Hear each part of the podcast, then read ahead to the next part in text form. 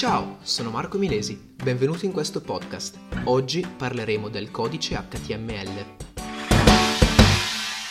Quando si parla di codice o linguaggio HTML, si fa riferimento a un linguaggio utilizzato per scrivere pagine web.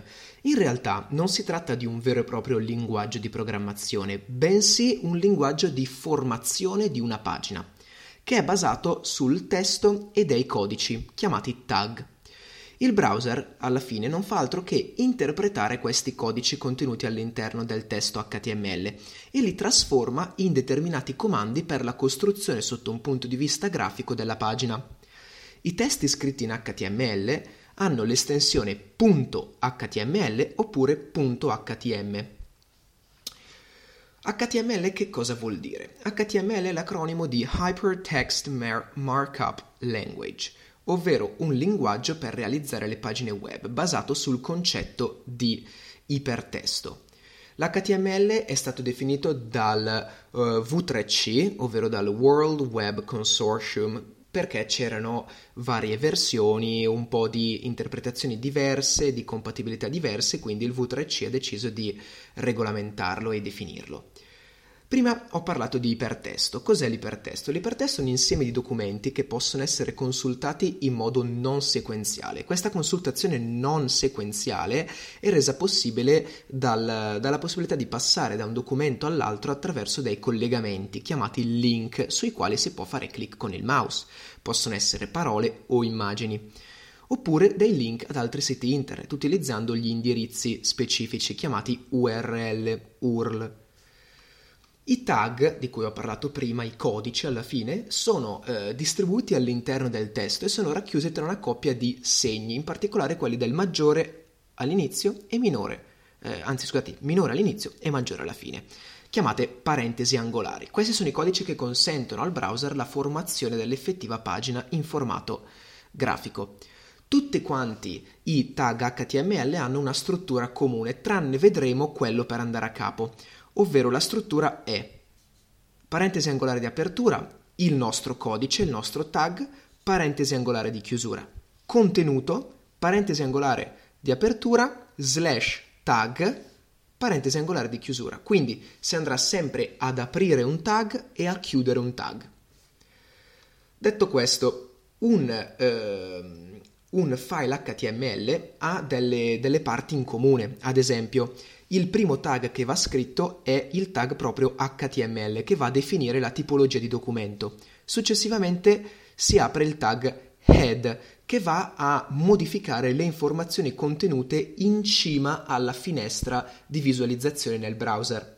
Successivamente il tag title che va invece a definire il titolo vero e proprio che, visa- che verrà visualizzato sulla pagina web. Ovviamente questi tag vanno aperti e poi chiusi. Il testo, eh, testo formattato, com'è che si fa a creare? Cioè come si fa a formattare un testo?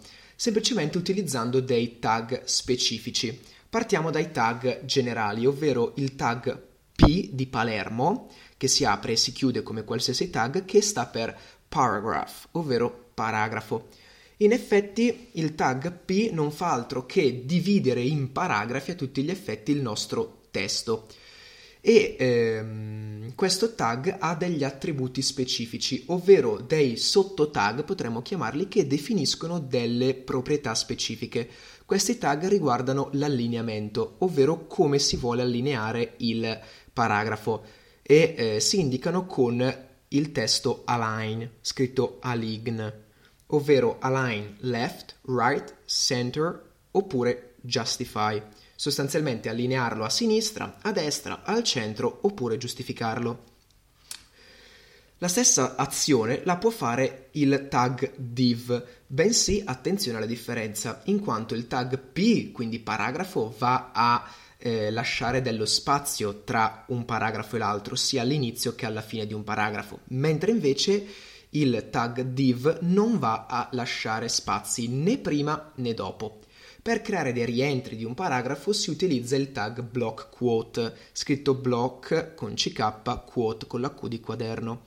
e eh, fa rientrare il paragrafo a sinistra di un centimetro circa. Per creare più rientri consecutivi si va a ripetere questo tag quante volte si voglia. I titoli, quindi in particolare più che i titoli, le intestazioni, possono essere creati utilizzando dei formati, diciamo, preformattati a tutti gli effetti, che vanno da H1 a H6 e ogni H, ogni head, ogni intestazione ha, una, ha un format preformattato specifico, quindi una determinata dimensione, determinate caratteristiche del testo e così via. Entrando invece nella parte relativa allo stile dei caratteri, troviamo quattro attributi fondamentali, ovvero B di Bologna, per indicare il grassetto bold, eh, I di Imola, per indicare il corsivo, U per indicare il sottolineato e S per indicare il barrato sostanzialmente. L'apice e il pedice si indicano con sub di apertura e slash sub di chiusura per il pedice e sup di apertura slash sup per l'apice invece. Se invece io volessi creare una porzione di testo con un determinato font, quindi con una determinata tipologia di carattere e una determinata dimensione, devo utilizzare il tag font con i relativi attributi face e size. L'attributo face determina il tipo di carattere tra virgolette e il tag size invece la dimensione del carattere, anch'essa tra virgolette. Si possono anche indicare dei simboli dei caratteri speciali che però non sto qua a eh, a spiegarvi poiché sono complicati e lunghi. Arriviamo ora al mondo dei colori, entriamo nel mondo dei colori, che si basa sulla, eh, sullo schema RGB, ovvero sui tre colori red, green e blue, ovvero eh, uno schema, mm, queste tonalità di colori che eh, va da 0 a 255 in forma decimale, da 0 a 0 a FF in forma esadecimale. E eh, come si fanno a definire i colori? I colori si possono attribuire come eh, attributo a tutti gli effetti a due tag, al tag body o al tag font. Per quanto riguarda il tag body si può impostare un background color, ovvero un colore di sfondo con l'attributo bg color, e, eh, oppure un text color, ovvero un colore eh, del carattere della pagina web tramite l'attributo text. Invece per quanto riguarda il tag font c'è soltanto l'attributo color che va proprio a eh, definire il colore di una determinata parte del testo. Vediamo ora invece gli elenchi puntati e gli elenchi numerati come si eh, definiscono. Si definiscono tramite il tag eh, UL che sta per Unordered List, ovvero lista non ordinata, il tag OL che sta per Ordered List e il tag LI, List Item. Come li disponiamo? I tag UL e, tag, e il tag OL, quindi lista non ordinata e lista ordinata, stanno all'inizio, sono i tag principali e definiscono rispettivamente una lista che eh, non è ordinata oppure una lista che invece è ordinata secondo una, un ordine specifico. E invece il, il tag LI sta per indicare il singolo elemento, quindi per creare una lista di, ad esempio, non so, città italiane dovremmo aprire il tag UL, aprire il tag LI e creare il primo item, ovvero Italia. Poi altro LI, creare un altro eh, un altro tag LI, quindi un altro item, un altro, eh, un'altra nazione e poi al di sotto di questi tag LI creare a loro volta dei tag OL, quindi delle ordered list, delle liste ordinate, con a loro volta sotto delle liste ordinate. Quindi questo è il modo in cui si creano degli elenchi strutturati. C'è anche la possibilità di creare delle linee orizzontali tramite il tag HR, ovvero hard row, e ehm, a questo tag vengono attribuiti determinati attributi, ovvero ta- l'attributo align, che sta per eh, l'allineamento, che può essere left, right e center, ovvero l'allineamento a sinistra, a destra o al centro, L'attributo width, che sta per larghezza sostanzialmente, può essere o in numero, larghezza in pixel, oppure in percentuale rispetto alla pagina. L'attributo size, in numero, quindi lo spessore in pixel, e l'attributo color, il colore sostanzialmente.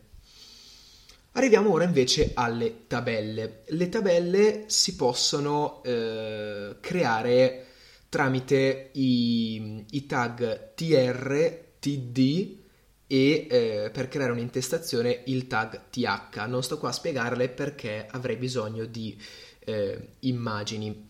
Per quanto riguarda invece la struttura, la dimensione, i bordi e i colori, vi parlo di questo. In particolare, per definire eh, i bordi, ovvero lo spessore dei bordi, si va a eh, utilizzare il tag, anzi l'attributo border. Per il colore di eh, sfondo l'attributo BG color, per il colore del, del bordo border color, per lo spazio sostanzialmente tra una cella e l'altra cell spacing, invece per lo spazio tra il testo e il bordo della cella cell padding.